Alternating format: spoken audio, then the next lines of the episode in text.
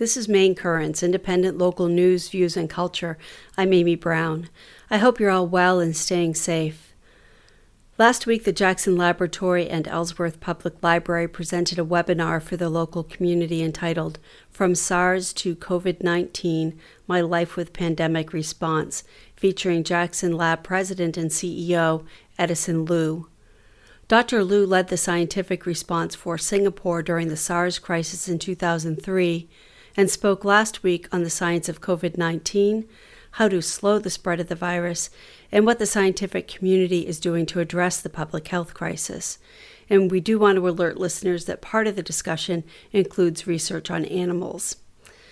Nadia Rosenthal, PhD, Jackson Lab Scientific Director in Bar Harbor, moderated, and a question and answer session followed. There are a few references to slides, but they are explained well enough that it doesn't detract from the presentation on audio. If you'd like to view the video of the webinar, we'll post a link to that on WERU social media and along with the archives of today's program at weru.org. Used with their permission, here is the presentation recorded March 31st. I'm Nadia Rosenthal. I'm the scientific director at the Jackson Laboratory here in Bar Harbor. And I'd like to thank the Ellsworth Library for giving us this opportunity to speak with Dr. Edison Liu, the CEO and president of the Jackson Laboratory, about his experiences from SARS to COVID 19, my life with pandemic response. Welcome, Dr. Liu. It's great to have you here. Thank you, Nadia. Um, tell us a little bit about this virus, COVID 19. What is it, and where did it come from? Hmm. Well, COVID 19 is a coronavirus, and I have a little slide for you, uh, picture of you of the coronavirus itself. Um, it is a, a virus that actually has been around in humans for a long time. It causes a common cold. Um, but in 2003, there was a, a remarkable event um, of uh, the SARS or uh, virus that came about, and it just swept um, Asia. Um, and when we sequenced it, we found that um, it was a coronavirus, to the surprise of everybody because it normally is a benign type of virus. But what had happened was that it mutated in a specific way and jumped from a civet, which is a mammal, to humans, and from humans to humans. And um, the subsequently there was a camel um, coronavirus called, and then that caused a another outbreak in the Middle East called MERS. And finally, uh, unfortunately, we have COVID 19, which started in a seafood market in Wuhan, China.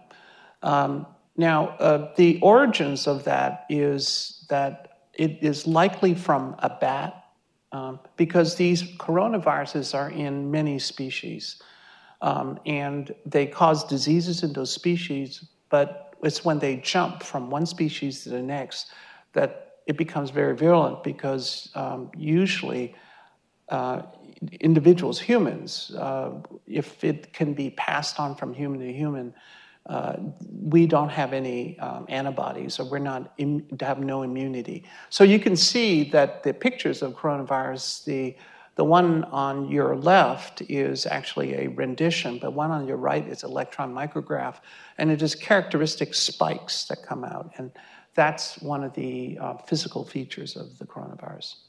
How do you envision that it spread so fast? What, what made it spread so fast compared to SARS, which I know you worked on when you were in Singapore? This seems to have a completely different trajectory, and I was wondering if you could just explain how your vision of this is. Well, um, first of all, the how we knew it was a coronavirus was by the new genomics stuff that we do at the Jackson Labs. Um, I was the uh, I was the executive director of the Genome Institute of Singapore, and we were mobilized immediately once we knew it was likely to be a viral uh, source. And the first thing we tried to do, um, and the two scientists who are here now at Jackson Laboratory, Yijun Ruan and Chia-Lin Wei, were amongst the first were the leaders of the team that did the first um, sequence of, of, the, uh, of the coronavirus, of the SARS virus. Once we uh, you sequence it, you know the structure of that virus, and then using a, a computational means, you can then map it back to potentially where it was from. But also, equally important, you uh, you're able to analyze the components of the virus that we do have an understanding of how it functions in a, in a human host. It turns out that those spikes um, are really the major recognition, um, the, you know, the, the kind of address of that virus uh, against a human cell. And when those spikes actually touch a human cell, if there is a match, then that human cell will take up the virus through a variety of means, and that's how the infection takes place.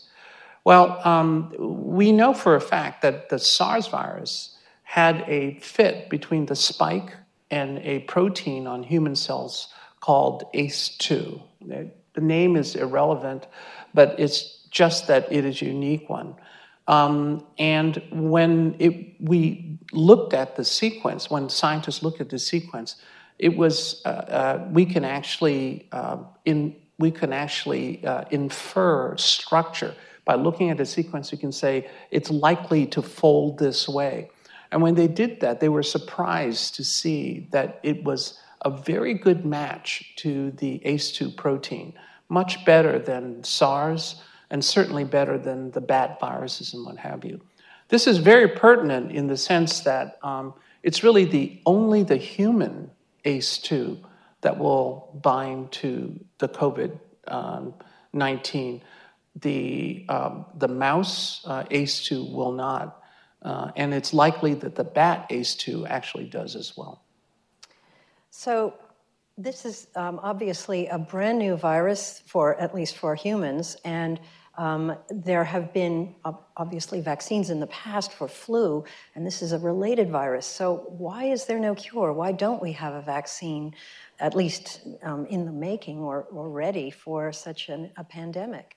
Well, first of all, uh, flu and coronavirus are you know, are actually quite different, even though they may have the similar molecular mm-hmm. um, principles. Okay, so just because you were immunized against the flu- influenza, you're you clearly are not going to uh, have any protection against the coronavirus.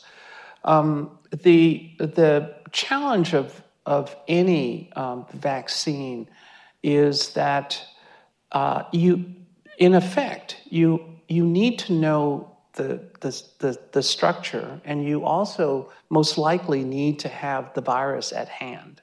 In the old days, you, you made the virus um, at what they call attenuated. You kind of killed the virus and used that as, a, as the uh, vaccine. But now, most of the time, it's actually produced, the, the antigens are, are fundamentally produced. Well, um, in order to get that done is technically not that hard. Um, it's engineering. A lot of groups know how to go about doing it. It's really the scale up and the testing that is really difficult. You're not talking about thousands of units, you're talking about tens of, thou- tens of millions of units. And to bring that up to that level is quite significant. But there's another very important part of this, too, is that not all viruses work. And in fact, rarely, but once in a while, a, vi- a vaccine, what I mean, a vaccine won't work, but once in a while, a vaccine will actually make the infection worse. We know that. And that's why it has to be tested in a, um, a clinical trial first um, in order to avoid that, um, that, that terrible situation. So it sounds like the best, uh, best way forward is just not get this virus in the first place. So, how do I know? How do I catch it? And how do I know if I've got it? And how do I know if somebody else has it? Well, that's one of the challenges of the COVID 19 is that the symptoms are very similar to the common flu. In fact, there's a spectrum of symptoms from mild to very severe. Uh, and the mild one sometimes looks just like a common uh, cold of which other coronaviruses can also cause. Um, let me give you at least from the very big picture to the to the symptomology uh, in and of itself. Um, you know, let's take a look at the behavior of the virus. Okay, um, I told you that that COVID nineteen is very transmissible. People can get infected. In fact, it's more um, uh, transmissible than uh, than the flu itself. Um, and that and the flu, as you know, is um, uh, can spread relatively easy. On top of that, it's about 10 times more virulent than influenza, the current strain. Um, now, you have, it's more transmissible and it's uh, more virulent, and you've got a very bad combination uh, altogether. And this is why the, the world is very concerned about this uh, pandemic, especially since, as I mentioned, nobody has immunity to it. It's totally new. Um, um, the symptoms are like cold symptoms, you, uh, runny nose, sore throat, and then characteristically, there's a cough and fever. Um, and that's what the pneumonia part of it was what brought uh, the the, uh, the epidemic to notice of, of physicians. Um, but as we gain better understanding of the, of the virus, and, and the last count, um, there's already over 800,000 individuals who are infected worldwide. We begin to see, uh, like I say, a large spectrum of the symptoms from very mild to, to death. Um, things like um, change in smell, um, uh, you know, those, those uh, issues uh, do come up periodically, but it's not one symptom, it's a constellation of symptoms. So, we've heard a lot about social distancing. By the way, if you can see, we're practicing it tonight. I think we're more than six feet apart. Um, and I was just wondering if you could talk a little bit about the importance of social distancing. To, to, um, um to control and to overcome any epidemic or pandemic. Um, uh, there are only really three approaches. Um, I'll start with the, the most technological, and that is um, an antiviral, in other words, a drug that will stop the proliferation of the virus in you, stop it cold. The second is, of course, vaccine, and that is to prevent you from getting the virus. And then the third, which has been practiced uh, as long as there's civilization, is what we now call social distancing. And in other times, they were called quarantining uh, individuals. So, uh, social distancing is, it can be viewed in two, about two levels one community population, and the other is on a personal level. On a personal level, mainly it's to protect you. And that means that we have a respectful distance. Um, you don't get into enclosed areas because it's a respiratory virus, and we can talk a little bit about that, um, uh, in more than a certain number of people. And you want to keep as far apart as, as possible. This is why you have these isolation procedures, especially as you may have heard tonight, um, Governor Mills has basically declared a health state of emergency in Maine, fundamentally shutting down the traffic of, of, um, uh, of citizens within the state to prevent large numbers of people, um, you know, a- aggregating uh, that's there. Now, the second level to that is um, on a population basis, which is to say, we're not going to let lots of people uh, congregate. Um, and that is clearly to prevent the spread of the virus. The virus is very transmissible. Uh, and on top of that, we now know that um, a number of individuals will be infected but have no symptoms and can still infect somebody else. Okay? So the, the characteristics of this virus are um, really uh, a very stealthy one, and it's it's the one that is uh, causing us a major problem right now.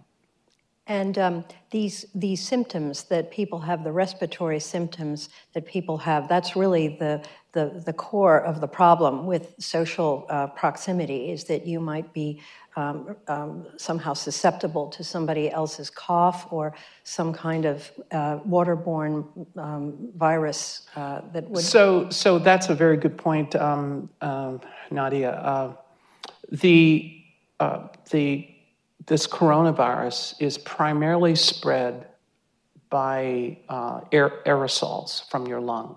Now, it's in other surfaces as well, but as far as we know right now, the transmission um, is, uh, is through aerosols. And you get these aerosols by uh, talking in close quarters, by coughing, and by sneezing. Now, the reason why we talk about the six feet is it wasn't just pulled out of the sky. Uh, in fact, there have been engineers who've studied how far these aerosols actually project using some very interesting technologies. And it's about six feet is to the extent. Um, now, uh, the other aspect of this is that these droplets uh, actually fall down on surfaces. And especially, this is why you're asked not to cough in your hands, because the hands will actually shake with somebody, or when you hug them and you give them a kiss, that is the easiest way to also transfer uh, as well. Now, once it lands on the surface, um, it can it it can actually infect others while on a surface. We know for a fact that on surfaces, if you just simply ask, can you harvest traces of the virus? You can harvest it up to about three days on a surface if it's not cleaned. Cleaning with 70% alcohol is very efficient in eliminating that virus. Now, the aerosols that you get on coughing uh, in very controlled conditions, in a fundamentally a box, uh, it will linger in the air for about three, uh, three hours. Um, now, uh, if there are winds and what have you, of course it changes, but in the experimental situation, it's about three hours lingering in the air and about three days on surfaces. That's why we're spending so much effort keeping people away. That's why we're asking people not to aggregate in um, crowds. That's why we're cleaning surfaces as much as we possibly can. You're listening to a talk called From SARS to COVID 19 My Life with Pandemic Response, featuring Jackson Lab President and CEO Dr. Edison Liu. The moderator is Nadia Rosenthal, PhD, Jackson Lab Scientific Director in Bar Harbor. You're listening to Maine Currents on WERU FM. What do you see as a major advantage of testing for this virus? We've heard a lot about tests and the shortages of tests and the uh, relevance of tests. Can you talk a little bit about the role of testing in this pandemic? Yeah. Um, the, uh, before I do that, um, I want to actually finish off a um, uh, with an example of why social distancing is really important. And I have a slide for you for, the, uh, for that.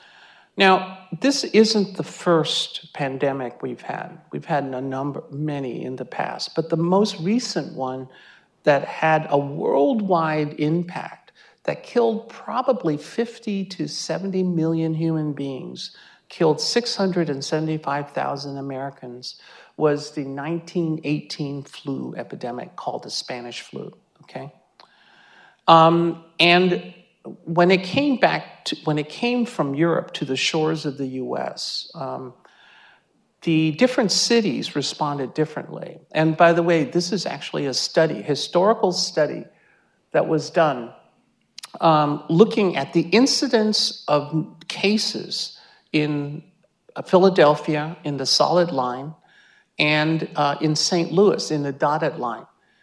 You can see, and uh, in the uh, horizontal line is really over time, right? You see in Philadelphia was that huge peak, and then it came back down. And how in St. Louis it was this low plateau they threw out. Well, what was the difference? This happened within a week and a half apart from each other, the, the initiation of the epidemics in the two cities. Philadelphia decided to celebrate uh, by a big parade. Um, they just didn't want to stop anything. They didn't close the city down at all. St. Louis closed the city down. And this is actually uh, evidence, historical evidence, how social distancing as a policy does work. So the next slide um, will tell you also this is actually the number of new cases that we see in, um, uh, in the United States. Okay?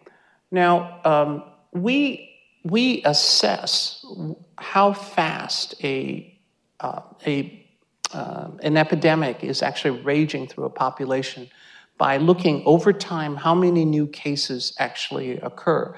And you can see this one was going up in a really fast clip, which, if you fit it into a mathematical model, it would be exponential growth, right? Now, the red, the red arrow actually was when President Trump on March 13th declared a state of a health emergency. And that's when many states began to do their social distancing policies. And what the green arrow is when you see that a number of those cities and states closing down, and you see that instead of an exponential growth, that growth flattens out. And that is what we would call flattening of the curve. And it's telling us that the social distancing is actually working in the United States, as imperfect as it is. That's fantastic. It's such a relief to know that something is working.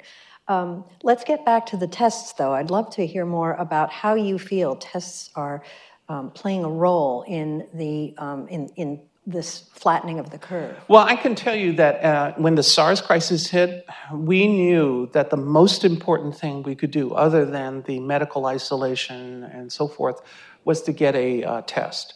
So it was sequenced, a PCR test was done, it was distributed throughout the country.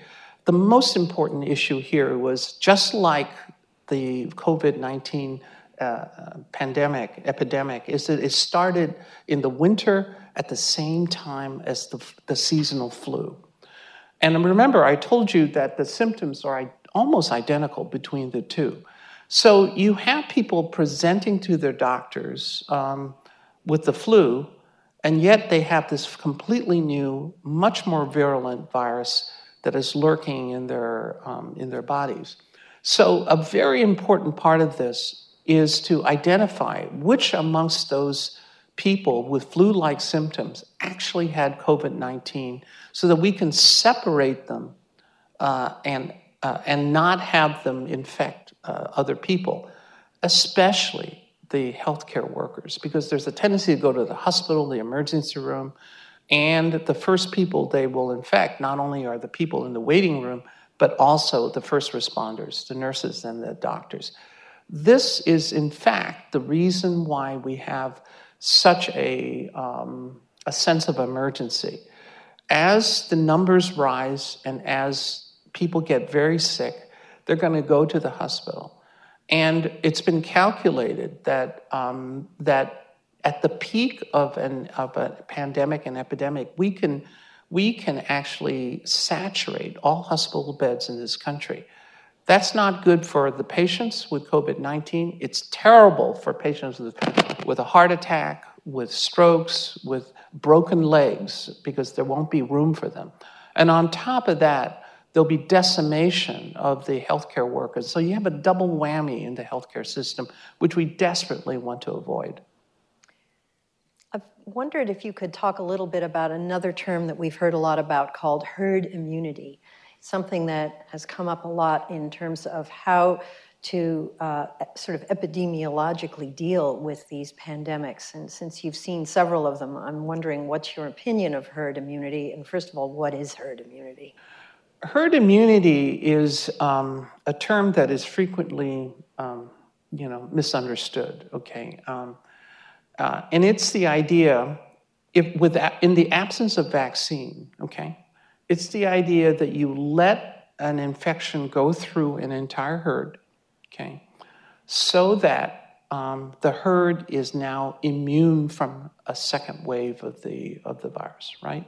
Because once you get the virus, and COVID 19 is no different, um, individuals who uh, survive the virus, and many do, okay, because the mortality is, I mentioned to you, between 1 and 4%. Um, um, you're not likely to get it again because you have uh, immunity against it. Now, um, in order for us to uh, prevent to prevent a second wave, what happens is that with a herd immunity, you may you may be susceptible, but all the all the cows around you, okay, all the people around you are already immune, and therefore you won't be able to spread it. Even though you may get it, or a small portion of the population may get it because they're susceptible, the rest will not and will not spread because they're immune. In order to achieve herd immunity, about 70 to 80% of a population need to be um, rendered um, um, uh, you know, resistant. Okay, it depends, uh, depends. But here's the problem. 70, if 70, if you let 70 to 80% of the American population to actually have COVID-19, um, that means, that means, let's just say it's 300, let, on it, just round it off, 300 million Americans, let's say, are allowed to have COVID 19 you know, at even 1%, that means 3 million Americans will die. That means that uh, 30 million Americans will have to go to the hospital. That to me is not the price I want to pay for, uh, for the natural herd immunity. What is very important is that vaccines give herd immunity. Vaccines, in effect, is like giving you an infection without you having all the side effects of that infection. That's how we as a um, humanity, as, as mankind, eliminated smallpox, was mass vaccination on a worldwide basis. It, present, it gave herd immunity in such a way that even if it cropped up on an intermittent basis, it would not spread. And given that um, we have uh, this uh, prospect of being able to overcome the virus by a sort of a, an engineered herd immunity through a vaccine. What do you think uh, is the most promising direction that research is going right now, either toward a vaccine or other treatments that might be effective in, in slowing this, this surge? Um, well, I'm going to start with antivirals, vaccines, and then um, let's call it new technologies for social isolation, okay? Because I think it is worthwhile to talk about that. Um, antivirals are drugs that stop the growth of the virus in you, okay? They're very effective, uh, um, you know, when the right one is chosen. And they're also effective in slowing down the, uh, both, you know, eliminating potentially the more uh, much of the mortality, but also can slow down the progression of, the, of, an, epi, uh, of an epidemic. Um, several um, antivirals are already being produced, some of which um, have been shown anecdotally, and the clinical trials are advancing very quickly to have effect. We have, it's been shown that in culture, in cell culture, some of these drugs actually do slow down, if not stop, the, um, the replication of the virus. Now, moving it into both animal models and in human clinical trials, there's great hope that um, it's going to emerge. And in fact, several have been um, more or less approved by the FDA to move forward in, in these trials. The, um, in, I would say that this is more likely to come on board before a vaccine. Mm-hmm for the reasons I mentioned to you. You need tens of millions of units, and you worry about actually vaccines that can make things worse. Now, the social isolation, I think, is um, uh, there are also new technologies in terms of the social isolation. Um, for example, um, the uh, idea that what China did or what, uh, uh what Korea did and it's already being contemplated in New York at this point, is building, uh, is moving um, uh, individuals who are not seriously ill, have minor symptoms, but are proven to be COVID 19 positive into intermediate care facilities that are not hospitals. That actually originally was done because you wanted to not flood the hospitals. But there's probably, this has not been proven, but there's probably some benefit in that individuals are, that are constantly being dosed with new waves of COVID 19 viruses, like you might have in a hospital situation where the person next to you may be very seriously ill, um, may, may actually get a, a more dose of the virus than you would in the outside. So more and more, that kind of uh, the Chinese built an entire 1,000 um, bed they called hospital, but it really was a holding facility for quarantine in eight days. So that that kind of technology has really made a difference. So uh, here we are in Hancock County, and you're the CEO of the largest employer in this county. What steps has JAX taken to uh, deal with this pandemic and, and to uh, limit the uh, possibility of infection among our own uh, employees? Well, first thing is uh, communications to really be upfront and clear about both the risks and um, and the mitigating or the the factors that would reduce the risk. Um, we were very open about this. We have a website. We've had uh, group meetings. Um, We've had many uh, forums to do that. A very important part of what we're doing is um, we, uh, we identified um, individuals whose jobs allow us to uh, deploy them at home. And um, we, um, we really didn't make it a, an option. We asked those people to, to go home. Now, a very important part of this is I, I need to say that the workplace inherently is not a dangerous place. The only dangerous place is when you aggregate too many people together. By thinning out the workplace, and we have essential workers here. Many of our workers are doing things that are, we will talk about, I hope, um, that will help solve the COVID 19 um, uh, problem. Um, we want to make this the the essential workplace safer for those individuals. So by thinning the um, the workplace out, by actually putting people in shifts, by increasing the cleaning that we have, uh, by enhancing the the social distance so that we never have more than f- now five people in a room uh, at any one time, and they have to be at least six feet apart. And um, on top of that, what we're what we have done is in the last three weeks, um, now coming on four weeks, have stood up a COVID nineteen diagnostic uh, down in our Farmington, Connecticut uh, laboratory. Um, the primary reason is that there's not enough capacity in any of uh, you know across the country, and we wanted to make sure that um, the capacity was going to be available in the areas that, um, that our workforce is at. We still don't have infinite capacity, and um, what we're hoping to do is actually develop, work very closely with the states of California, Maine, and Connecticut to help, at least in our own way, uh, to reduce the, the uh, demand and increase the capacity for COVID 19 sequencing. Um, and are there other things that are going on at JAX that um, are sort of perhaps more long range, uh, other ways to um, harness our capacity to do some cutting ed re- ed- edge research here at the JAX that could actually be used in the COVID 19 war?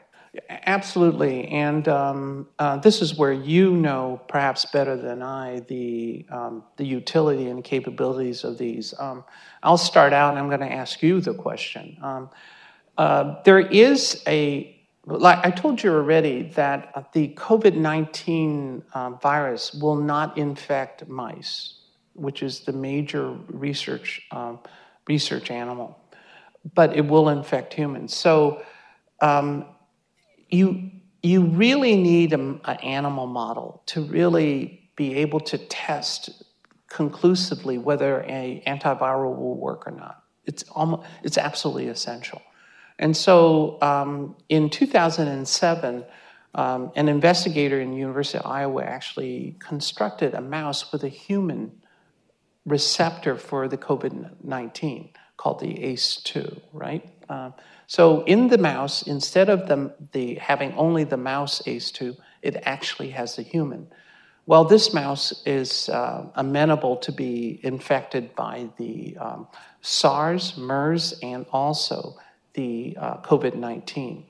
Well, 2007 was a long time ago, and so JAX, being who we are, we're, um, we're, we're able to resurrect the line and actually is in a massive expansion phase to prepare to give to the rest of the, um, the nation and the world a model that uh, we can actually test the effectiveness of uh, antivirals.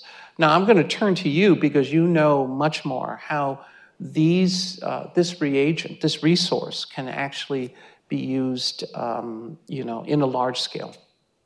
Well, certainly the mouse that we have now that we're um, uh, sending around the world is um, really needed and is in high demand. It has a few uh, shortcomings, however, and one of them is that uh, when you make lots and lots of something in a mouse, it doesn't always mean that you get more and more of the, of the, res, of the response you're expecting. So we know that this mouse is making all of the proteins that the uh, virus needs um, and is indeed making the right human protein, that ACE2 protein. But the problem is it's making so much of it that it doesn't really mimic what's going on in the human. And so we're in the process of tinkering with the mouse gene and turning every little bit of it that is different from the human into the human, so that eventually we will have what's called a humanized mouse. We can then use that mouse in conjunction with many other mice that we have developed here at the Jackson Laboratory, in which we've humanized the immune system to be a human immune system. And what we're trying to do is getting closer and closer in the mouse to the kind of response that a human would experience if it got infected, if he got or she got infected, so that then we can try out these treatments on the mouse. Now, we, as the Jackson Laboratory, don't do highly infectious research for obvious reasons. We have two million little furry mice. We do not want them to get sick. But what we now have is some fantastic new expertise in our uh, Connecticut campus where uh, scientists are actually taking the most important spike part out of the COVID 19 virus and putting it into a harmless virus. Now, that virus can actually get to the ACE protein on the surface of the mouse cell or the human cell, and that protein can sort of uh, ferry that piece of spike into the cell and so we can study the whole way in which this infection occurs without the danger of mm. a full infection for humans because this is a completely disabled uh, viral uh, construct that was made to be completely un- uninfected. Um, and what that allows us to do is to test a whole slew of different ways in which we can prevent that mm. entry mm. right in the cells um, in the dish in the lab. So there are many different ways that we're uh, really so trying to it's a prevention it. tool. It could be it used definitely as a prevention, a prevention tool, That's... and it could be used to uh, find ways to either vaccinate or to render uh, humans much less susceptible to this virus, which obviously is the big is the big um, goal at this point. Well, I, I th- this is why. Um, you know, as bad as this pandemic is, and it's it's a significant um, uh, pandemic that is sweeping the, the world. Uh, I have a, we're going to get over it, and we're going to get over it um, primarily by by working together to keep the social distancing policies going. But very importantly, the science will carry the day. We will have a, a vaccine, and we will have antivirals. Um, and we don't like the fact that it's a new pathogen in our in our midst but I'm confident we can work through it. Now, having said that, let me give you my final slide. But this actually is uh, an important slide relative to Governor Mills' uh, pronouncement today. Why did she say from April 2nd to April 30th for this um, emergency and shelter in place uh, order? It's because of this projection, which is a mathematical projection from the Institute uh, IHME in uh, near the University of Washington. Um, and it shows actually a projected increase in number of serious cases hitting Maine, not the United States, but specific for Maine. Uh, and it's estimated that the peak of this, if social distancing really can be imposed, will occur sometime in the second, uh, the, the, the third week of April. Um, uh, and it will decline after that if we can continue this process. So, what she's trying to do, and very rationally, is to get ahead of that curve, okay? Is to, to instead of saying, let's do it at April 20th, let's start doing this in April 2nd and flatten that curve out. Um, and I, I just uh, I, I, I applaud her for having the courage to do this. This is Maine Currents on WERU FM. You're listening to a talk called From SARS to COVID 19 My Life with Pandemic Response. Featured Jackson Lab President and CEO Dr. Edison Liu. The moderator is Nadia Rosenthal, PhD. It was recorded on March 31st. I, I, was wondering if we could take a few minutes to uh, uh, just um, hopefully get the audience to provide us with a few more questions. But in the meantime, I have a question for you, Ed. What myths about this pandemic are available to, for debunking? How can, how can we get rid of some of the misconceptions that are floating around in the media and the social media? And, yeah. And... Um, the. Uh the biggest one is that um, it's a mild disease, that it's a hoax, that it is a it's a super exaggerated. Um, the problem here is that there's a highly differential uh, effect. If you're under 50, you may have primarily um, mild flu symptoms all the way to some severe ones. People have died under 50, don't get me wrong. But if you're over 70, your chance of dying is potentially one in 10. So it's quite significant. And everything in between, before between 50 and, and 70. So uh, when somebody says, when I hear somebody say, "Oh, this is just it's it's just like a cold," that is totally wrong, and it should be uh, completely debunked. The second issue here is it, it, you know what's the big deal? People get a, a cold and get over it. Well, if it swamps the hospital system, we're, we're cooked. So we can't have that happen as well. So those are the two really major ones that um, uh, I believe should be debunked. So I, I see a few questions. I'll just um, I'll, I'll, give you a couple of them here. Uh, one question is how has our virology and or genetic knowledge changed since SARS? What new knowledge can be used to develop a vaccine faster or more accurately? Well, I can I can directly answer that because I was in the middle of uh, of the first one, and of course we're in the middle of the second one. It's really quite remarkable. Our sequencing technology was, in retrospect, so primitive in those days, even though they were unbelievably advanced. It took us weeks to get the type of sequence data that they, they did in one day. Um, and it was broadcasted within an extraordinarily short period of time. The development of the diagnostic was, um, was phenomenally fast. The only problem is we did not step on the accelerator in expanding that capacity. The second uh, issue here is that um, most systems were prepared you know, um, as bad as it was in China, listen, um, we have now exceeded China in number of cases, okay? And um, so, uh, so this is, they actually were able to compress it. Um, uh, Singapore and Taiwan literally continue to have commerce in the streets, but they did so by having very stringent uh, tracking system and isolation systems, um, you know, for them. So the response is really fantastic. And on top of that, the antivirals um, were already in place. Many of the antivirals I'm talking about right now had been tested for either SARS, HIV, or Ebola, and they're just pulling them out to really repurpose for COVID. Thank you. What um, do you think the scientific difference between SARS and COVID is exactly? Well, I, I, mentioned to you the behavior of the viruses in, in the human hosts. Um, SARS is less transmissible, but much more deadly, uh, affects um, whole range of ages. COVID um, is much more transmissible, um, less um, uh, virulent, but 10 times more virulent than, than influenza.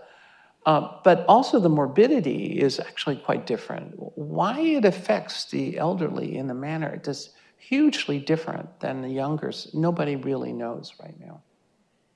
So, what's the difference between a, an epidemic and a pandemic? That's a very good uh, question, and it's a matter of scale. Uh, both are pathogen induced. Um, um, an epidemic usually is con- constrained to a region, and pandemic is everywhere. So, for example, the influenza pandemic of 1918 1919 affected the entire world, okay, just as much as a COVID 19 uh, is affecting the entire world. And could you talk a little more about the guidance um, when they were dealing with SARS uh, and the general public wearing masks in Singapore when you were um, working with them? Yeah, um, that's when we started to realize um, how the, uh, the certain, not all masks are alike. Uh, I don't want to go into the exact details, but um, there are the surgical masks that you that that doctors wear are really to protect the patient from the doctor. Okay, um, because as I mentioned to you, all you have to do is speak, and you'll you'll actually spray. But it doesn't protect the doctor or the nurse from the patient because it's not a tight seal. For that, you need a special mask, and the ones that are most commonly used are called N95. Okay. Um, now the question is do all masks um, uh, help in a pandemic? You hear varying um, accounts. Some people saying, don't, if you're not ill, don't wear a mask. Primarily, that is stated because we don't want to run on the masks and not have enough for our healthcare workers. Um, but it is true, if you have any symptoms whatsoever, if you want to protect people around you from your own aerosol spray, a mask is actually helpful. So, another question that comes up is that if this aerosol lasts for three hours in the air, should hospital rooms that have uh, patients being examined uh, be somehow closed off for three hours to protect the next uh, group of patients? Well, how, how, do we uh, handle it? That, that's a very interesting question. And in fact, this is one of the reasons why the uh, advice of all your doctors is if you have um, flu like symptoms, don't come into the office. Okay? We, and this is, this is a technology issue um, telemedicine is going to be a very different and very important adjunct to the control. The second thing is that there are indeed um, uh, decontamination approaches in hospitals at this, uh, at this point. The challenge, and that's the other reason why we're very concerned about overloading these hospitals, is that you can't decontaminate and have a, a constant flow of patients as well. Um, there's another question about the spread of the virus in droplets or just simply in the air itself. No, it's uh, always in droplets. And these droplets can be very small, as we would call the aerosols. So, um, and what are your thoughts on wearing a clean face mask? Um, are they? Are, is it safe? Isn't it safe? A cloth mask. I'm sorry, the Cloth cloth face, mask. yeah. yeah. Um, as I mentioned before, the um, the the mask, other than the N95, protects others from you and not the other way around. Okay, uh, not that well. Right. But one thing about the cloth mask, um, you know, it's very common in Asia. Everybody wears it. You know, m- my personal feeling, my personal feeling, then it'll, it's it it not everybody will agree, is that it doesn't hurt and it can help. Okay, but one of the key issues is you've got to wash that. You got to wash those cloth masks Yeah. if they're not Right. disposable. Right.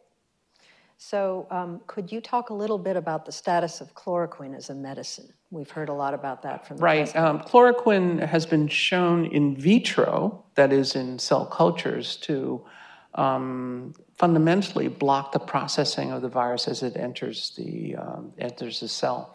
And so the, the theo- theoretical component of it is that it, it may reduce the spread of the virus, um, you know, once it kind of begins in a little bit way like Tamiflu does in the flu.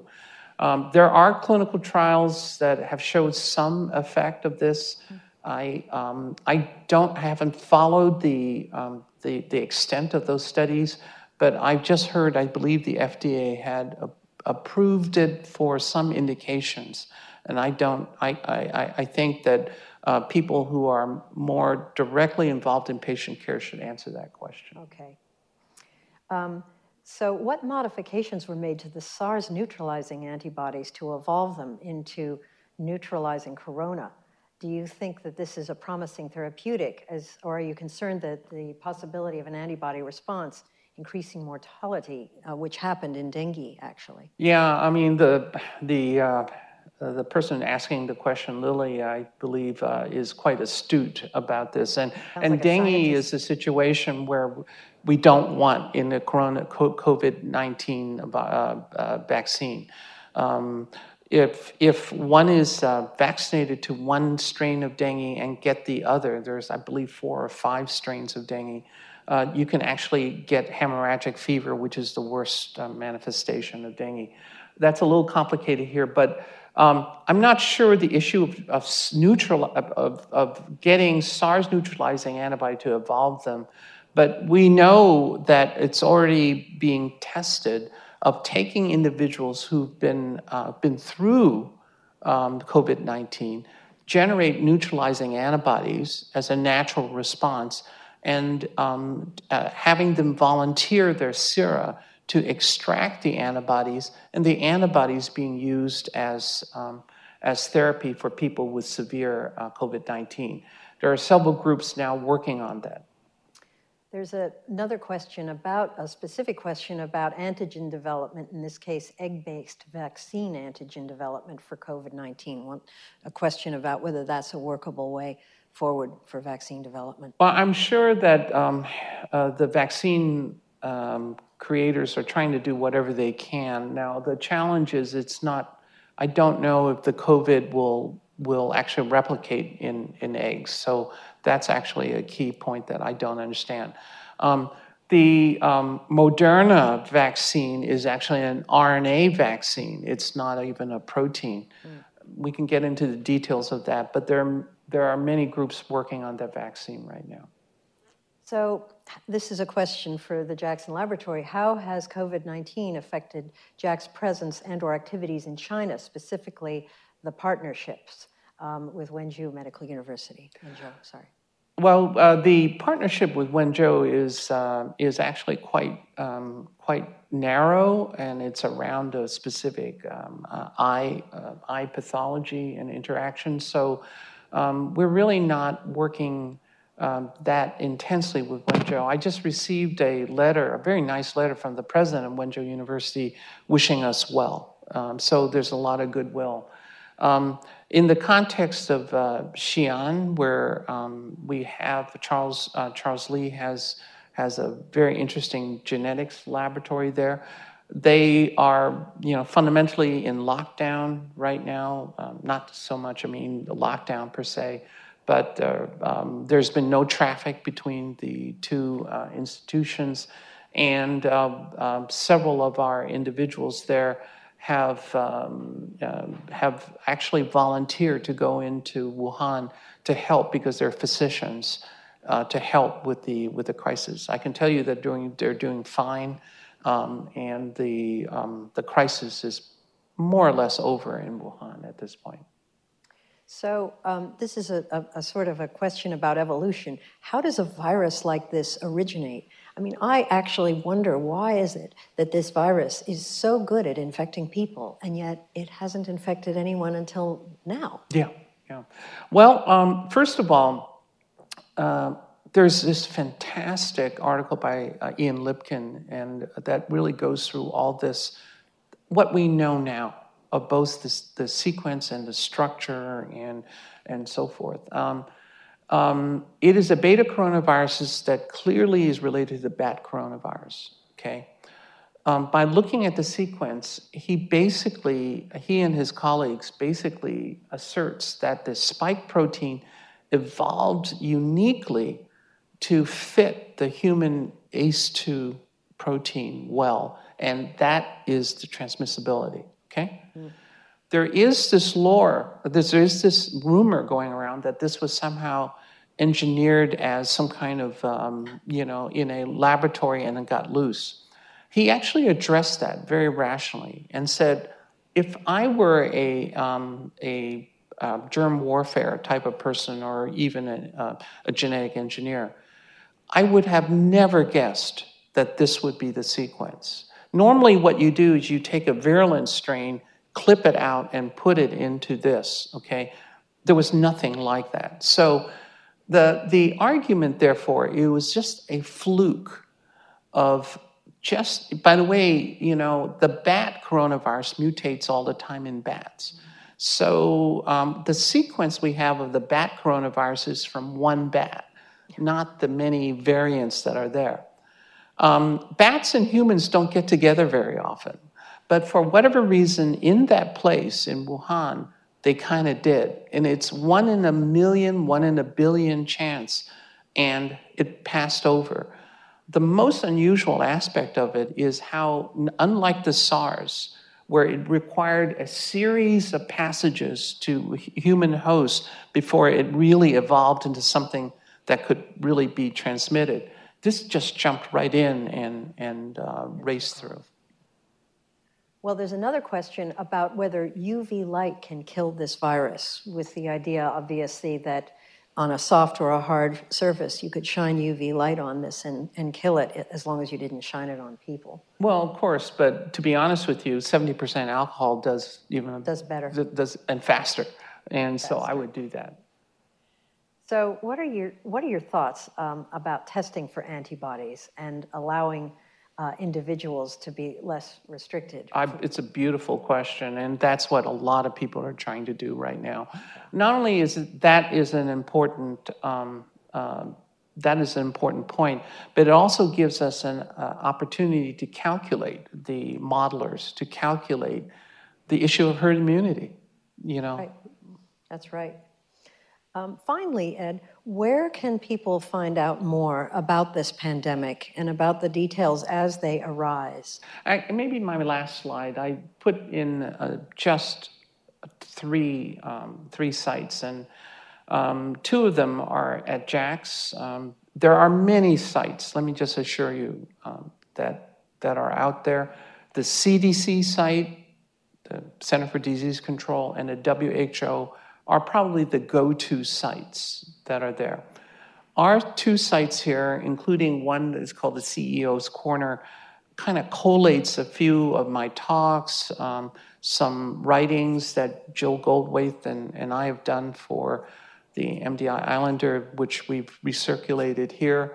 Um, and the, the, uh, the, the site, the IHME site, for the, for the cognoscenti, for the people who are really interested in delving into mathematical predictions. That was, um, and it's a running prediction that is given all the data that's coming out. They will actually give a prediction for how many um, cases would require hospitalization, uh, on a state by state basis. Um, I listen. Uh, I think in the context of for Maine, you know, um, I've been through a bunch of storms, and so have you. Okay, and I've been so impressed with the resilience of Mainers. Um, they say, well, it's it's a category, you know, 18, and, and you know this. I'm just joking, but a high category storm. Um, we'll we'll wait it out, and we just have to be safe while it's happening. Let's view this in many ways like a storm in Maine. Um, let's we know it's going to be over, okay, um, but let's stay safe during this period of time. You've been listening to Maine Currents, independent local news, views, and culture. The presentation From SARS to COVID 19 My Life with Pandemic Response, featuring Jackson Lab President and CEO Dr. Edison Liu, was recorded on March 31st in collaboration with the Ellsworth Public Library. We'll post a link to the video along with the archives of today's program at weru.org. This is Amy Brown. Thanks for listening. Stay well, and we'll see you all soon.